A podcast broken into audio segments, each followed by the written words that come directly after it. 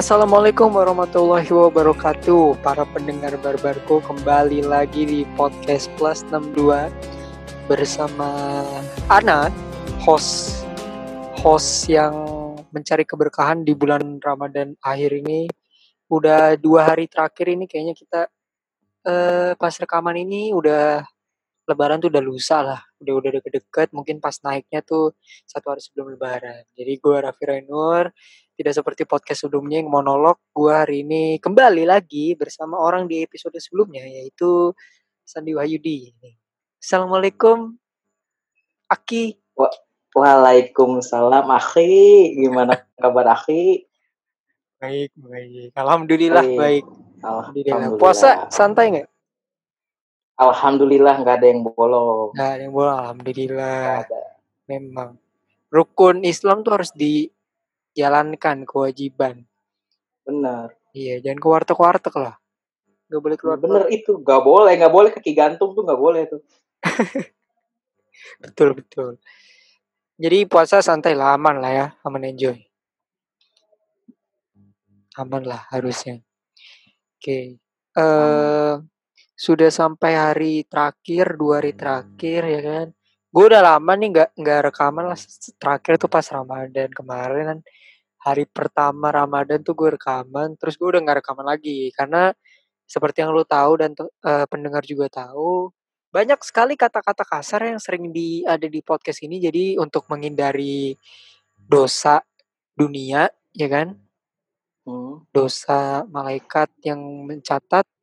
Jadi gue menghindari podcast di Plus enam puluh dua dulu. Sampai... akhirnya banyak, padahal setan-setan ini sebenarnya dibelenggu kan kalau di bulan Ramadan itu. Iya nggak sih? Belenggu, iya. Harusnya. Harusnya, ya kan? Iya. Setan ini dibelenggu. Ternyata banyak banyak sekali gitu yang mengganggu eh, kedamaian gue. Gue kan lagi sejak Ramadan gue suka nonton seri-series gitu kan. Seri-series orang-orang yang dibuat itu. Eh ternyata oh, banyak iya, yang iya. menggoda-goda gitu. Lu, menurut lu, lu selama tiga puluh hari ini deh, hmm. ini Ramadan yang menggoda nih bentukannya kayak gimana? Menggoda, menggoda secara apa nih? Secara emosi ya kan? Secara emosi. Apalah itulah. Secara emosi. Banyak sih. sih. Banyak. Konten kreator eh, misalnya, konten kreator. Iya. Gitu. Ada konten ya, yang di YouTube YouTube itulah sampah, nah, iya, ada sampah. Oh ada sampah. Emang YouTuber itu sampah sebenarnya? Iya sampah. Sampah. Kecuali panutan gua. Apa tuh? Deddy Corbuzier. Ah siap, smart people. Itu, itu smart people cowok, nggak sampah deh.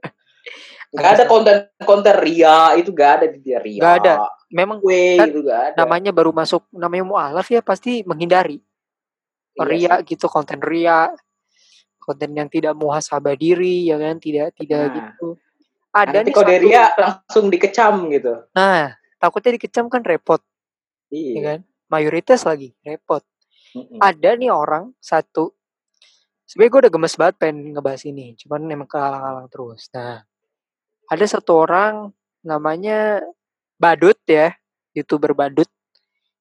Uh, inisialnya F P. Emang udah lama sih, ini udah, udah sekitar satu sampai dua minggu yang lalu masalah ini. Dia ini bikin apa ya? Dia dia kemarin ngasih ya, ngasih sembako. Ngasih sembako. Sembako iya. Katanya, sembako hmm. di kardus gitu. Loh ternyata isinya Bapak Sandi apa adalah tuh? Batu kerikil dan sampah. Kepada... kepada transpuan kayaknya dia ngasih tuh kepada transpuan. Iya. Iya betul transpuan. Perempuan. Sama ternyata. Bocil juga dikasih bocil. Ah iya bocil bocil, bocil juga dikasih. Iya. Ada juga dia ngambil sampah makanan gitu ditaruh di situ dia ngasih. Nah. Oke okay lah sudah mendapat banyak ujaran kebencian lah doi ya kan. Menurut lu pas lu mendengar berita itu naik di permukaan internet gimana? Gua menyikapi yep. berita tersebut wah anjing sampah anjing trending dengan cara kayak gitu tuh gimana ya kurang gitu menurut gue ya harusnya ya lebih kreatif lagi mungkin di dalam videonya itu tertera gitu dia ngomong ini kan buat membasmi membasmi transpuan harus menaati P S B B, tapi dia bertiga sama temennya, terus yang duduk di depan itu dua orang, yang belakang satu. Apakah itu menaati peraturan P S B B? Nah, nah itu harusnya. Tapi Kau, dia walau, berdalil walau doi pakai ini ya, pakai masker ya. Dia kalau pakai masker, dia pakai. Kalau nggak salah. Tapi oke, berarti dia di take down ya? Menipu. Iya, ya, videonya di take down, di take down. Gua sempat ngelihat beberapa videonya dia si F P ini. Emang rada-rada sih kontennya. Ada yang kontennya di rumah bareng-bareng sama temennya, ceweknya satu gitu. Ya kayak ya, YouTuber, gue gue nggak bisa bilang dia YouTuber sih, dia cuman vlogger lah, vlogger vlogger dia tuh kayak suka ngerekam setiap harinya ya kan, dengan rambut yang diwarnain itu ya kan. Iya. Nah, dia akhirnya melakukan tindakan itu, tindakan apa ya, jatuhnya penipuan lah. Penipuan. Penipuan. Karena pada dasarnya dia Ramadan dong itu melakukannya. Ramadan, Ramadan. Lagi. Pas lagi sahur, lagi malam. Malam. Mm-mm. Emang dia nggak memikirkan gitu uh, perasaan yang orang yang dia kasih gitu, dikasih sama. Mungkin kalau dia... gue kasih kerikil gimana? Lah, gue balikin lagi, gue lempar. Kalau gue kalau gue dikasih gitu, mungkin dia mikirnya gini ya, ah, dia mau cepat terkenal tapi dengan cara kepleset disengaja gitu. Yeah. Tapi akhirnya malah bumerang bagi dia. Eh, intinya ada, bukan ada golongan kami lah. Oh, bukan, bukan golongan. golongan kami. Oh, bukan. bukan itu penipu, bukan. Bukan penipu. Golongan kami itu. Oh, penipu itu iya. Bukan golongan kami ya? Bukan. Bukan. Ada dalilnya. Oh, ada, ada dalil. Barang siapa yang menipu, ia bukan termasuk golonganku. Hadis riwayat Muslim dan Tirmizi. Ah, oke. Okay. Amin. Alhamdulillah sudah mantap lah membawa dalil-dalil ya kan. Eh, Rasulullah shallallahu alaihi wasallam juga berpesan tidak masuk surga seorang penipu, orang yang menyebut-nyebut kebaikan yang pernah ia berikan kepada orang lain dan orang kikir. Tidak masuk surga. Masuk surga enggak masuk. Ya. Jadi pas masuk ketika dia tendang. Masuk surga ya kan, sudah di Suratul Mustaqim, sudah nyampe tengah, eh, tapi bohong. Jatuh. Eh, tapi bohong jatuh. Tapi gue denger-denger Insta story tapi bohong itu katanya udah lama ya. Tapi enggak tahu iya. sih. Tapi bener-bener. dia dia update-nya pas emang waktu di saat itu juga. Iya, katanya akunya di-hack terus ada yang upload gitu kan. Ah, akhirnya dia masuklah ke dalam jeruji besi ya kan. Jeruji besi oh, langsung dibully oleh para napi dan meminta penangguhan untuk dipindahkan lapas. Oh ya? Mana? Dia oh gue enggak tahu iya. nih kalau yang ini nih, penangguhan dia. Iya, ibu orang tuanya sih minta penangguhan soalnya anaknya dibully gitu. Dia nggak terima, mungkin minta penangguhan. Jadi itu eh, gimana ya? Mungkin senjatanya dia untuk memperoleh empati dari netizen ya. Dengan ada videonya disiksa gitu kan. Banyak kan yang komen, "Emang udah keterlaluan, keterlaluan, keterlaluan," kata netizen gitu. Tapi menurut gua itu pantas lah buat dia. Ya terlepas dari kita katanya nggak usah ngomongin moral dan segala macam, tapi ya karena lu semua nggak mengalami itu gitu, ngerti gak sih? Lu kalau kena, kalau lu coba eh dikasih sampah dan batu kerikil sebagai orang biasa ya kan, yang tidak ada gangguan dan segala macam, lu pasti kesel dong, ya nggak sih? Kesel lah. Pasti langsung pasti. Diviralin lah di Instagram, di Twitter. Tapi kan ini transpuan gitu, mereka kan ya gimana ya? Dibilang salah enggak juga, mereka kan juga bekerja. Tapi ketika iya. lo memberikan hal itu ya kan, kerikil dan sampah lah, mm-hmm. itu kan nggak pantas. Dimana rasa kemanusiaanmu di mana? Karena kan dia pasti udah nge-setup ini dong, dia udah merencanakan ini dong. Udah, ya kan? Pasti udah. Dengan dia udah. Mengambil itu kan dia udah tahu, dia harus udah tahu resiko hmm. dia, ya kan? Karena harus, ya, tahu. Rencana yang jahat tidak akan menimpa selain orang yang merencanakan sendiri. Bener gak? Iya sih bener. Cuman kalau gue pendapat gue pribadi, social punishment yang dikasih ke F P itu kurang gimana ya? Kurang tepat sih kalau buat di penjara doang.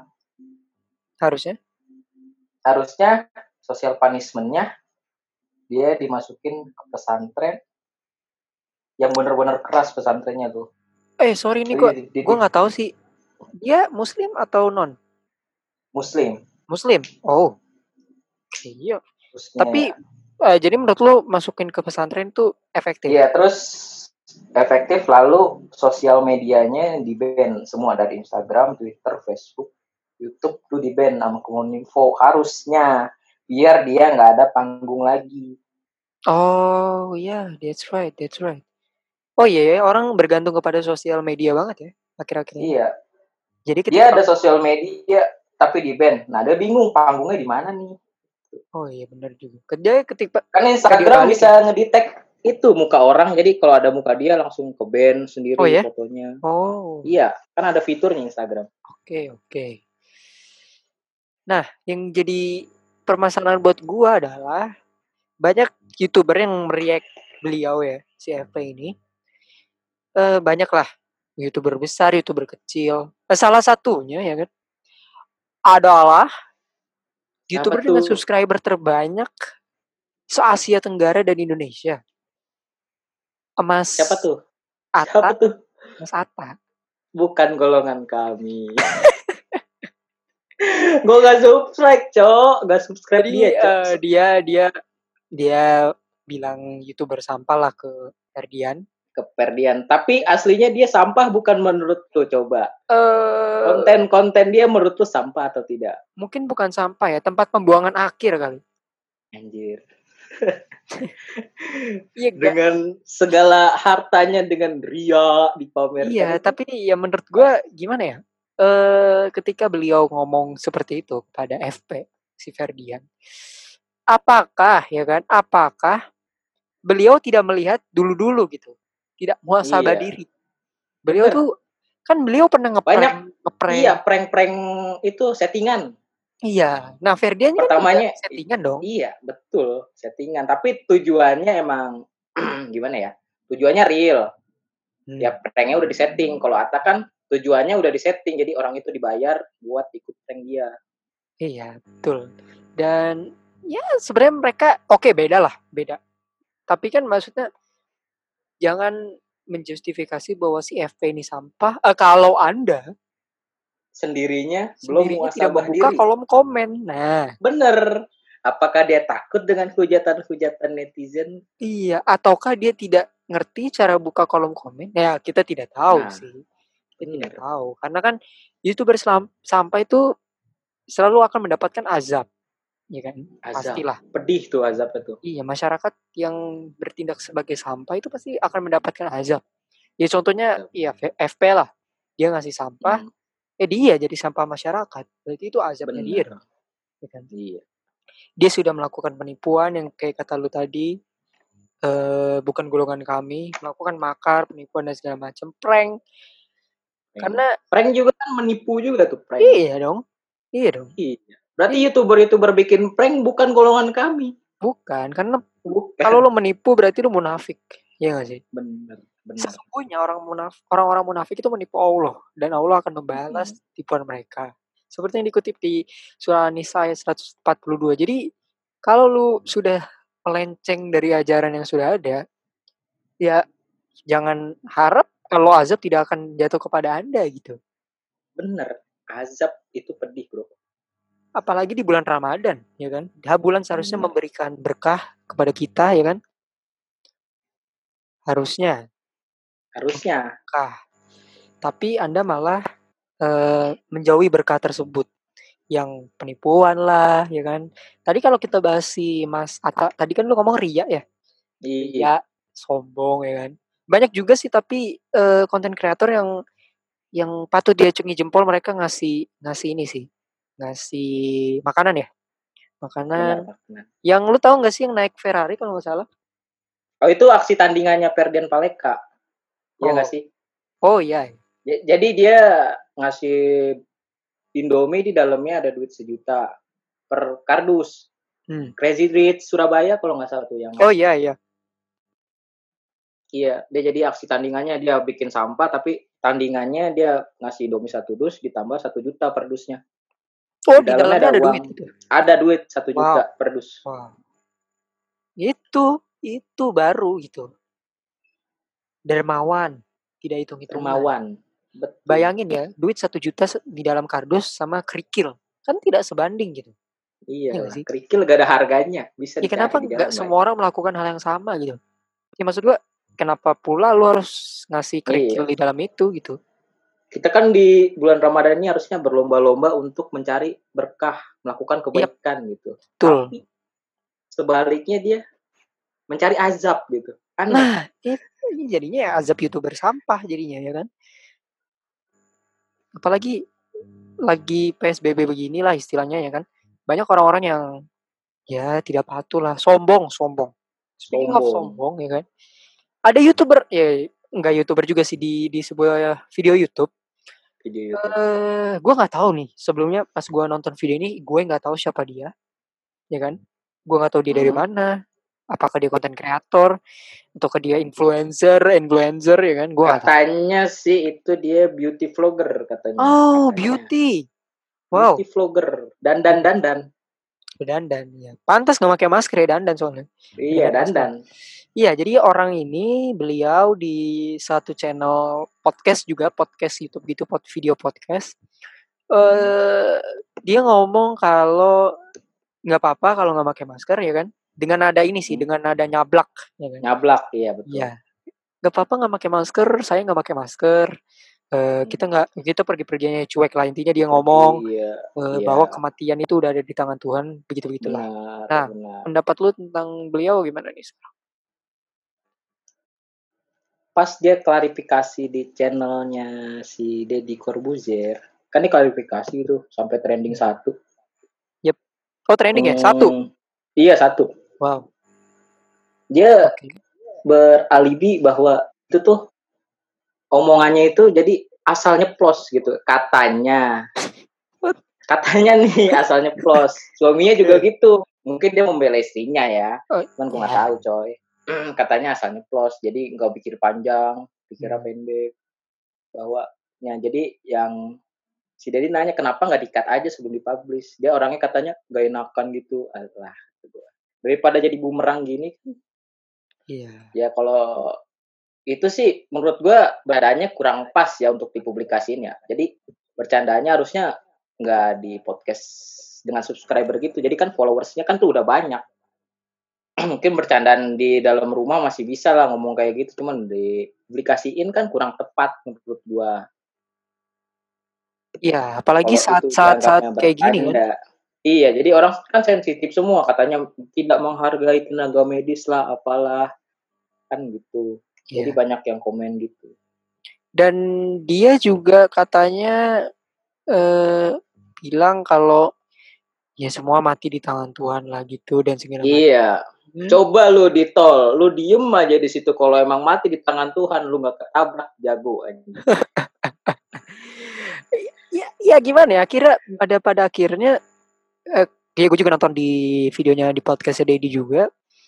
Dia ini sangat melakukan pembenaran ya. Banyak banget pembenaran yang dia lakukan. Contohnya gak apa-apa kalian mau benci aku silakan. Ya ya iya. Ya sudah pasti benci bu. Sudah pasti Sudah pasti tapi dengan lu bilang salah. eh Dia ngomong apa yang salah satunya tuh yang gue kutip kemarin. Dia orangnya introvert iya, which introvert. Menurut gue itu Itu gak masuk akal banget. Bener-bener gak masuk akal. Berlindung di balik suatu istilah ilmiah itu menurut gue itu nggak sombong sih orang. Make sense ya. Iya. Iya, dia tuh sombong aja gitu. Ketika ya lu sombong ya kan dengan kelakuan sampah lu itu, terus lu ketahuan, terus lu kayak panik gitu, lu pernah nggak sih ngeliat orang kayak gitu? Itu kemarin gue lihat. Sampai di itu kan komentarnya dibatasi itu. Oh ya? Iya. Apa iya dibatasi doang sih, nggak di nonaktifin kolomnya. Iya, karena dia merasa kayak seakan-akan doi itu kebal corona gitu. Iya. Padahal pembelaannya di podcast itu dia pakai masker kemana-mana katanya. Tapi menurut gue sih omongan yang pertama dia ucap itu menurut gue yang benar ya. Menurut iya, gue loh. Iya, setuju, setuju. Mau dia ngomong itu bercandaan ya kan? Iya. Atau tapi kan apapun. Udah ada di otak menurut gue ya. Iya. Di otak pikirannya. Bahkan menurut gue itu nggak di otak, itu langsung ya udah. Iya, langsung gitu ya udah. Iya. Karena kan dia orangnya kayak gitu ya. Yang setelah iya. gue lihat-lihat lagi, setelah gue riset-riset lagi di video-video, emang orangnya ternyata gitu-gitu nyablak dan tanda kutip. Nyablak. Dan ketika di Deddy tuh kayak ketahuan aja bohongannya, hmm. munafiknya tuh keli- kelihatan banget gitu. Iya nggak sih? Iya. Sombong gitu. Apakah ada sombong, hadis, ya. hadis dalil-dalil tentang kesombongan gitu yang mungkin pendengar harus dengarkan? Mungkin lo punya? Ada dari hadis riwayat Muslim. Dia berkata gini, tidak akan masuk surga orang yang dalam hatinya ada sifat sombong, walaupun hanya seberat biji sawi. Oke. Okay. Padahal hadis kecil loh, iya kan? Biji itu sawi kecil. Kecil. Itu dia udah bukan biji sawi itu, gue apa rasa tuh? tuh. Udah segede apa? Jeruk. Gede lagi. Oh, semangka. Oh, lebih besar. Semangka lah, semangka. Semangka. semangka. Apa gede lagi? Iya, iya, iya, iya. Ya itu sudah di, dijelaskan lah kan dalam hadis. Kalau ya walaupun kesombongan sekecil itu aja bisa nggak masuk surga, apalagi dia sombong banget ya kan, seakan-akan oh. menantang, ayo corona datanglah kepada aku. Oh, ternyata kalau datang ya kan? Diem. Iya, ntar kalau datang panik, ya kan? Ntar nyalain-nyalain, sombong gitu. Tapi yang gue kutip juga, dia bilang dia nggak kemana-mana kan, kita di rumah aja kok kan, kita orangnya introvert gitu. Iya, kan? Iya. Ternyata iya. setelah gue lihat-lihat lagi, doi ini kayak M C di Sarinah bro. Pas tutup itu ya? Nah iya. Sebenarnya pengen gue highlight bukan dianya sih. Uh, kenapa? Masyarakat. Iya. I know M C di Sarinah untuk beberapa orang adalah suatu tempat yang sakral dan sejarah. Historis, ya kan? Iya. Betul. Tapi not everyone goes there. Sebenarnya nggak semuanya kan ke M C di Sarinah, ya kan? Enggak. Dan itu menuai banyak kecaman, apalagi sempat di trending hmm. di Twitter juga, di explore Instagram gue juga banyak. Menurut lu pas lu ngeliat pelanggaran P S B B itu, what do you think? Menurut gue ya hmm. kasian bro yang udah lama-lama di rumah tiga bulan bahkan lebih ya, jadi usahanya tuh merasa sia-sia gitu dengan ada manusia-manusia otak udang gitu. Gimana ya? Orang tuh udah berusaha menahan diri di rumah supaya rantai virus ini terputus, tetapi dia malah berkumpul-kumpul. Nah. Kan gak ada yang tahu, siapa tahu pengunjung dari situ ada yang positif. Iya, ada yang carrier. Iya. Buat gue gitu sih. Kasian yang udah tiga bulan di rumah kayak lu, kan misalnya keluar cuman ke belanja mungkin kebutuhan sehari-hari kan perlu kan. Itu kan masalah M C D doang lah ya. Iya. GoFood masih bisa lah ya. Iya. Tidak perlu dirayakan gitu untuk tutup gitu. Ah, anjir. Kalau tutup kan maksud gue ya pihak dari McDonald's-nya kan bisa live streaming. Take away. Mungkin, ya kan? Bisa apapun lah yang bisa di, iya. di bisa dilihat orang datang? Banyak. Iya. Iya, betul. Iya. Ya. Kenapa harus ada datang semua gitu dalam dalam kondisi seperti ini ya kan? Ya kecuali kalau kondisi biasa kita mungkin nggak bakal marah, ya kan? Iya. Tapi kondisinya lagi seperti ini ya, ya itu jadinya nggak patuh sama pemerintah satu ya kan? Tidak patuh terhadap peraturan yang ada karena kan ya it's just McDonald's gitu, itu cuma McDonald's. Iya.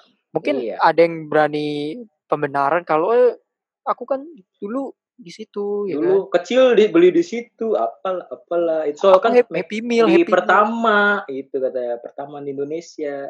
Terus kenapa? Eh, itu McDonald's pertama ya, iya, iya. Iya, Sarinah. Muhammad Ali kayaknya pernah ke situ deh kalau nggak salah, Muhammad Ali. Hmm. Emang bersejarah sih, historis. Cuman kan kita harus. Cuman kan momennya nggak tepat gitu. Ah iya. Kalau kalaupun iya. like, nggak lockdown ya udah. Eh misalnya nggak P S B B ya kita nggak bakal marah lah, nggak bakal polemik juga kok, ya kan? Ya banyak juga nggak cuma M C di Sarinah tapi pembukaan contohnya adalah. Ciledug, Ciledug di Ciledug. Nah, gimana ya. nih? Gimana akhir-akhir nih, ini coba? Dua hari yang lalu kalau nggak salah, salah satu mal di daerah Ciledug Tangerang itu dipaksa buka oleh masyarakat-masyarakat unik dari daerah kita ya. Iya. Itu dibuka. Gua aduh gue ngerti lagi. Udah kayak ngantri beras dari pemerintah ya panjangnya coy. itu itu panjang banget gitu, kayak enggak sabar aja gitu. Mau ngomong. Parah anjir. Apa, apa, apa yang lu cari, baju lebaran? Iya. Emang lebaran Hai? jadi? Oh. Iya. Oh. Mau beli iya. baju lebaran pun buat apa gitu? Iya, kan nggak boleh bertamu. Ya. Iya. Nggak boleh mudik iya. juga. Siapa yang mau ngeliat baju lebaran lu kan? Paling iya. keluarga lu doang. Iya, bener juga. Ngapain? What what what the hell gitu? Ngapain juga? Dan M C, eh, C B D ini akhirnya ditutup ya? Ditutup, disegel langsung besok. Nah, itu dia. Iya, jadinya kan ya maksud gue mall ya pasalnya sih kita menunggu dulu kayak iya. kayaknya kayaknya gatel di, banget sih di gatel rumah. Gatel banget iya mau ngomong. Ini mau X X one C B D ya kan? Mau nonton bioskop lagi. Mau belanja apa film yang baru? Produksinya aja udah pada stop loh. Iya, eh iya iya benar juga sih. Eh kalau gue sadarin mereka kemarin ke mall itu, mereka nyari apa ya? Nggak tahu deh. Mungkin iya. nyari Converse X Off-White mungkin ya. Ah, mungkin, iya. mungkin, mungkin. Kan antriannya sepanjang itu kan. Tapi apakah ada Converse X Off-White di Ciledug? Ada kali. Off-White. Makanya antriannya panjang banget coy. Oh. Kayak udah mau raffle, raffle. Iya. Raffle sneak. Oh ada, ada. Off-White mah F-nya satu tapi. Iya, off gitu doang ya. Off-White, iya. Iya ada. ada ya, ada ya. Ada, ada lah. Ada, ada. Converse yang biasa aja ada lah. Banyak lah. Cap, ada. Lantai satu, jangan lupa lu. Iya, tahu banget lu ya. Lah, di situ. Kalau saya kan di lantai paling atas saya menonton. Oh, iya. X X one. Iya, karena part paling bagus di mall itu adalah lantai atasnya aja. Iya, X X one doang. Tapi di Ramayana udah ada sih. Oh iya, Ramayana. Bioskop. Eh, tapi Ramayana nggak buka kan? Buka cuma sampai jam delapan waktu itu. Oh, buka Ramayana ya? Buka, buka. Ramayana itu mall bukan sih? Ah, iya, mall sih. Tulisannya Ramayana Mall. Mall of Ciledug gini. Iya, gila. Tulisannya gitu. Mall. Ya, tapi, tapi kita... kecil. Soalayan lah. Iyalah, hari kayak hari-hari gitulah ya. Iya. Nah, hari-hari mah beda, Bro. Parkirnya gratis. Hari-hari, iya. Apa luar-luar tapi parkirnya anjir. Itu juga tuh anjir, banyak banget yang belanja, Cok. Eh ya di di hari-hari Superindo, aduh, gua enggak kuat banget tuh. Banyak banget yang belanja sih. Sampai antrian ya, antriannya lumayan eh lumayan panjang sih. Gue juga baca tapi, berita itu ada yang kasirnya kena hmm. corona juga. Iya, kena. Nggak tahu itu di matahari, nggak tahu itu di hari-hari ya. Hmm. Oke, okay. uh, ada lagi eh, banyak lah pokoknya. Kayaknya dunia sudah mulai kembali normal dan dipaksa normal. Ada juga ibadah waktu itu kalau nggak salah ada salah satu pemuka agama. Hmm. Doi memutuskan untuk menjadi imam, habis itu kena corona. Nah, menurut lo, ah ini deh, kita nggak usah ngomongin itu. Ada juga waktu itu gue ngeliat di tweet-tweet Twitter gitu, katanya hmm. mau merobohkan masjid. Merobohkan masjid. Iya, karena apa gunanya orang-orang ibadah di rumah, lebih baik kita robohkan masjid. Menurut lo? Bah, nggak bisa gitu dong. Itu kan tempat ibadah. Ya pasti kan suatu saat kan masih bisa dipakai lagi walaupun gimana ya saat keadaan gini tuh tidak bisa dipakai sementara, bukan berarti tidak bisa dipakai seterusnya yeah. gitu. Jadi menurut gue masih ada fungsinya lah. Mungkin buat bisa menerima zakat mungkin masih bisa ya kalau di masjid gitu. Hmm. Ya kalau dirobohin sih ya bego sih menurut gue. Ya kan nggak dilumpuhin seterusnya pasti kan setelah corona ini berakhir pasti masjid dan tempat ibadah lainnya itu pasti dibuka lagi. Iya. Pas ya, dirobohin. Dirobohin nggak? Nanti masa minta bantuan lagi buat bangun gitu iya, kan? Iya. Ntar assalamualaikum, ya kan? Di pinggir jalan. Aduh heran iya. juga gue sama orang yang udah nggak patuh nih. Ya walaupun emang ya harus diwajarin ya kita udah hampir tiga bulan.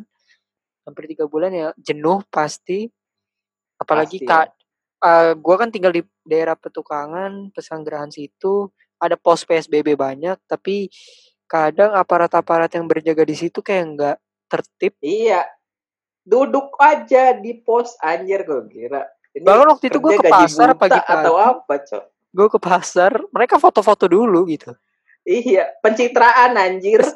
Foto-foto. Biar nih, gue nubas nih. Lu gaji gue ya, anjing. Gaji buta, cok. Anjing banget. What gitu. Ah, kenapa sih gitu? Kenapa harus foto-foto dulu habis itu lu cuman ya udah duduk ya, aja. Iya. Apalagi sambil di main H P di tempat anjir. Perbatasan situ tuh di kampus Budi Luhur situ. Gue kira tuh gue sempet takut kan awalnya malah situ. Karena awalnya hmm. sempet ada razia tuh di situ. Setiap yeah. orang tuh diberhentiin dulu, dicekin. Eh, tapi lama-lama kok kok dilonggarkan. Bosen kali ya. Mungkin capek kali dia jaga di sini. Capek kali. Dia udah udah bosen. Dia juga nggak patuh yeah. sama pemerintah. Tapi gue denger-denger ya, hmm, gaji P N S itu dipotong lima puluh persen loh. Karena apa tuh? Mungkin karena untuk menstabilkan ekonomi Indonesia mungkin. Oh. Gue dengar-dengar sih ada info dari orang pemerintah iya. yang mengurusi administrasi gaji dari P N S itu dipotong lima puluh persen katanya. Berkorban. Tapi kan kita tidak boleh suuzon dulu ya kan. Iya. iya Mungkin ada maksud baik dari pemerintah iya. motong gaji P N S. Adalah maksud baiknya mungkin nanti duitnya dikasih lagi.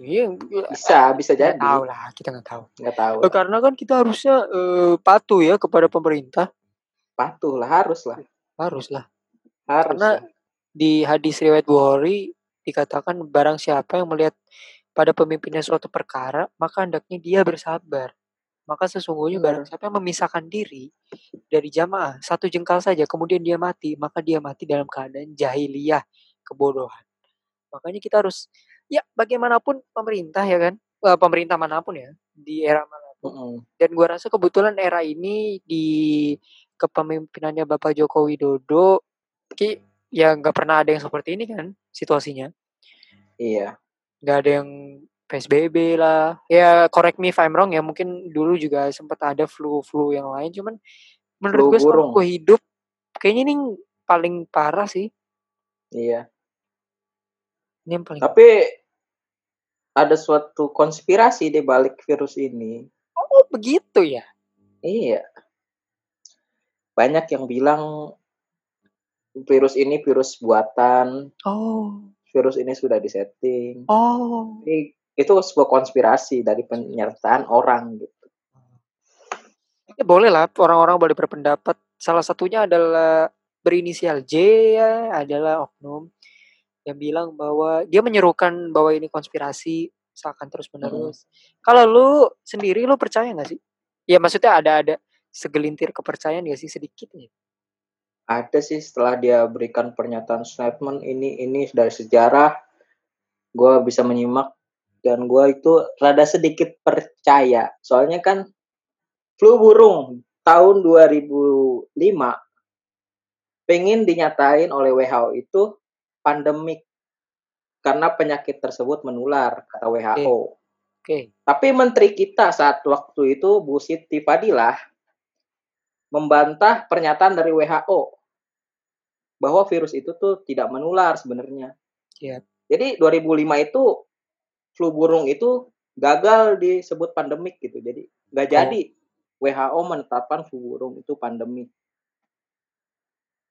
Tapi akhirnya, akhirnya nih Ibu Siti Fadilah dimasukkan penjara dengan tuduhan korupsi enam miliar. Hmm. Banyak sekali. Oke, lanjut. Berarti ada sesuatu. Ada. Kata kata Bu Siti Fadilah juga hmm, setelah pandemik ini berakhir, kalau ini emang tujuannya untuk bisnis dalam kutip menjual vaksin, pasti bakal ada pandemik-pandemik selanjutnya. Wow. P S B B P S B B yang lain dong. Iya. Aduh. Tapi menurut beliau ya, iya. menurut beliau seperti itu. Oke. Ya karena konspirasi ini masih belum dibuk- bisa dibuktikan Dibukti, seratus persen iya, ya kan. Salah enggak? Benar pun benar enggak? Belum, belum. Iya, benar pun enggak, belum. Bisa jadi who knows. Uh, Kalaupun benar, ya kita nggak tahu apakah ini pandemi yang dibuat dalam tanda kutip uh, bahwasannya gue gue cukup cukup percaya ya, karena sempat ada kabar bahwa ada data yang bocor tahun dua ribu sepuluhan gitu, bahwa dari salah satu web katanya ya emang udah di set up gitu. Mm-hmm. sepuluh tahun, pa- sepuluh tahun waktu ke- itu kan pada tahun berapa Bill Gates ngomong katanya bakal ada pandemik. Ya, bahkan dia ngomong. Nah, itu juga konspirasi. Di... Ya. Dia kan meluncurkan sebuah vaksin. Ya. Bill Gates itu. Padahal kan dia bukan ahli virus menurut gue. Ah, iya benar. Pengusaha. Dori punya ahli teknologi gitu ya kan? Iya. Kok tiba-tiba ngeluarin virus? Kok tiba-tiba vaksin, vaksin gitu. gitu. Ya, ya kita, harusnya kita boleh berasumsi dong kalau kayak gitu ya nggak sih? Iya. Apalagi kayaknya dia... udah udah disetting dengan sedemikian rupa, iya, serapih mungkin gitu. Iya. Ya wajar kalau akhirnya kita berasumsi uh, mungkin doi ya kan, mungkin ya kan, uh, mungkin. ada ada udang di balik Alphard kita nggak tahu ya kan. Iya sih, benar. Ya, ya mau gimana ya kan, karena di udah-udah dua bulan le- lebih orang-orang di rumah. Ada aja yang berbuat pastilah. Berbuat kebodohan, ya kan? Memberontak. Hmm, maksudnya orang-orang tadi kita kita kita bicarain gitu. Dan iya. Kalau dari lu sendiri kelamaan kenapa? Kelamaan di rumah jadi bodoh gitu. Iya. Padahal iya. Kan kerja terus di rumah, tapi ya udah. Iya. Namanya ke, udah. Keimpit udara-udara yang tidak masuk, ya kan? Masa ketemunya kasur lagi, kasur lagi kan. Guling, bantal, bodoh gitu ya, otaknya nggak menerima. Kalau menurut lu sendiri, ya gue, kayak gue pernah nanya ini, cuman gue tanya lagi. Uh, katanya kan puncak, puncak corona ini adalah di Ramadan dan benar, benar. benar kalau bisa benar, dilihat dari benar. datanya, iya. Bulan depan lah, katakanlah, bisa hmm. dibilang selesai nggak sih? Hmm. Kalau dengan P S B B yang dilonggarkan kayak gini sih, mung- hmm, gimana ya? Enggak bulan depan sih menurut gua. Oke. Okay. Mungkin ya akhir-akhir tahun ya bisa jadi ya. Aduh, lama sekali. Ish. Soalnya kan masyarakat di sini kan tidak patuh. Terus banyak tim medis yang bilang Indonesia dalam tanda tanya terserah. Iya. Gitu. Ya akhirnya mereka capek ya kan. Capek. Kalau kita gak taat terus kita sakit, kena, terus tim medis tidak boleh pulang lagi ya kan. Mereka iya. gak bisa ketemu keluarganya, gak bisa. Tapi ya. Lu pernah denger statement dari Bosman itu gak, yang di interview uh, siapa namanya? Belum belum belum. Kenapa tuh? Dia bilang virus ini tuh Uh, sebenarnya nggak perlu vaksin dari luar, vaksinnya kita bikin sendiri. Terus orang-orang yang gimana ya, dipisahin lah. Kalau yang misalnya dengan positif corona dia tuh berpotensi meninggal gitu, terus ada yang uh, berpotensi untuk ngelawan dari imunnya itu. Karena kan dari data kan orang-orang yang kekurangan vitamin D itu kan banyak yang meninggal. Oke. Okay. Kenapa nggak imu- immunity orang Indonesia itu ditingkatkan? Jadi kayak berjemur tiap pagi. Lah itu masalahnya. Sudah tidak patuh ya malas. Malas bangun iya. pagi. Habis sahur ya kan. Sholat subuh tidur. Tidur. Jemur. Itu kan vitamin D gratis. Iya. Matahari. Iya, matahari gratis. Ya, mau matahari semakin dekat semakin dekat, enggak kan, mumpung masih jauh. Iya. Jadi, ya gue setuju sih, maksudnya emang vitamin D ini emang harus gitu. Immunity ini tuh harus emang ditingkatkan. Tapi ya itu masalahnya balik lagi. Kalau P S B B pun kita enggak keluar rumah, kita jarang berjemur ya kan. Ketika sudah hmm. tidak patuh, kita juga bukannya malah berjemur tapi belanja ya kan. Menurut gue uh, khusus di negara ini ya nggak ada jalan hmm. keluar kalau nggak ada sinergi antara pemerintah dan masyarakat gitu sih menurut gue. Iyalah, menurut gue sih kenapa sih masyarakat itu gak patuh sama pemerintah? Karena gimana ya, kepercayaan masyarakat kepada pemerintah itu menurut gue menurun. Ya, ya bisa dikatakan jadi, seperti itu. Iya.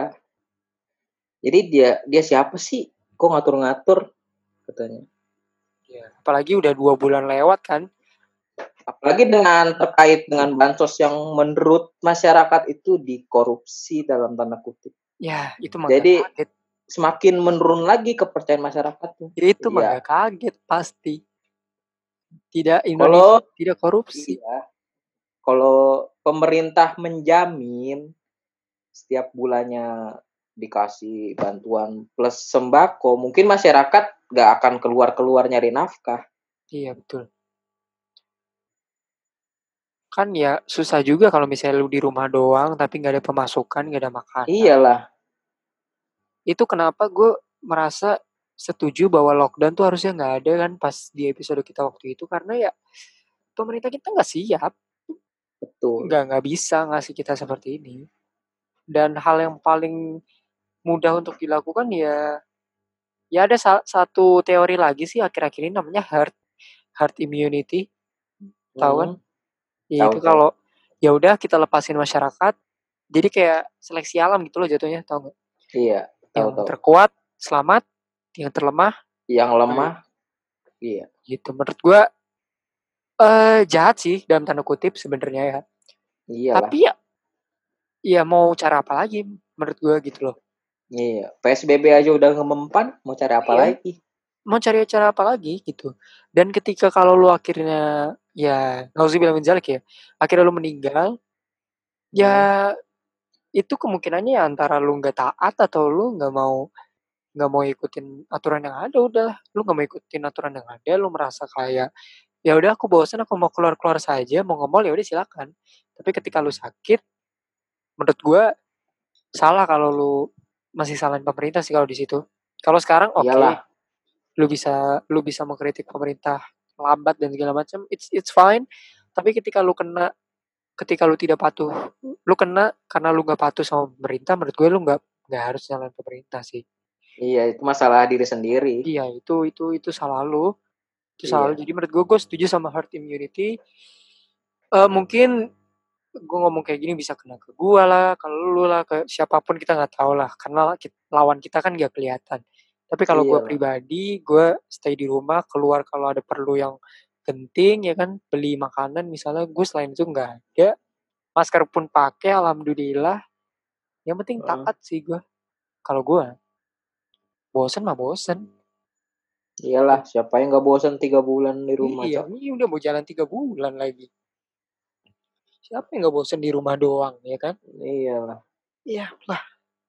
Jadinya, di saat-saat seperti ini, janganlah kita menjadi masyarakat yang punya mindset sampah, gitu.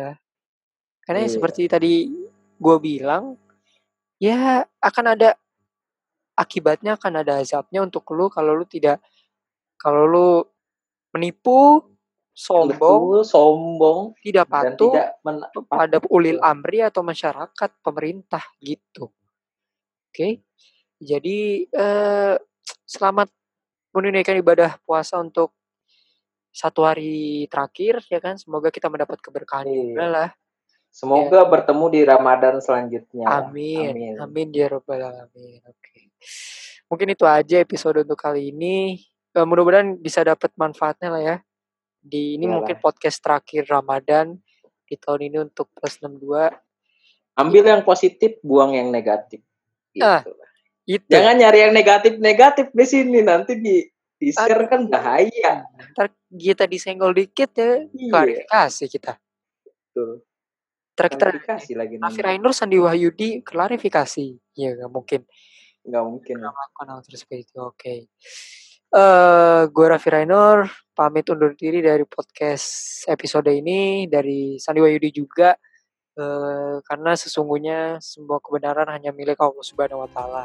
Ya, ya kita pamit. Wabillahi taufiq wal hidayah. Wassalamualaikum warahmatullahi wabarakatuh. Selamat, sampai ketemu lagi di podcast selanjutnya. Bye.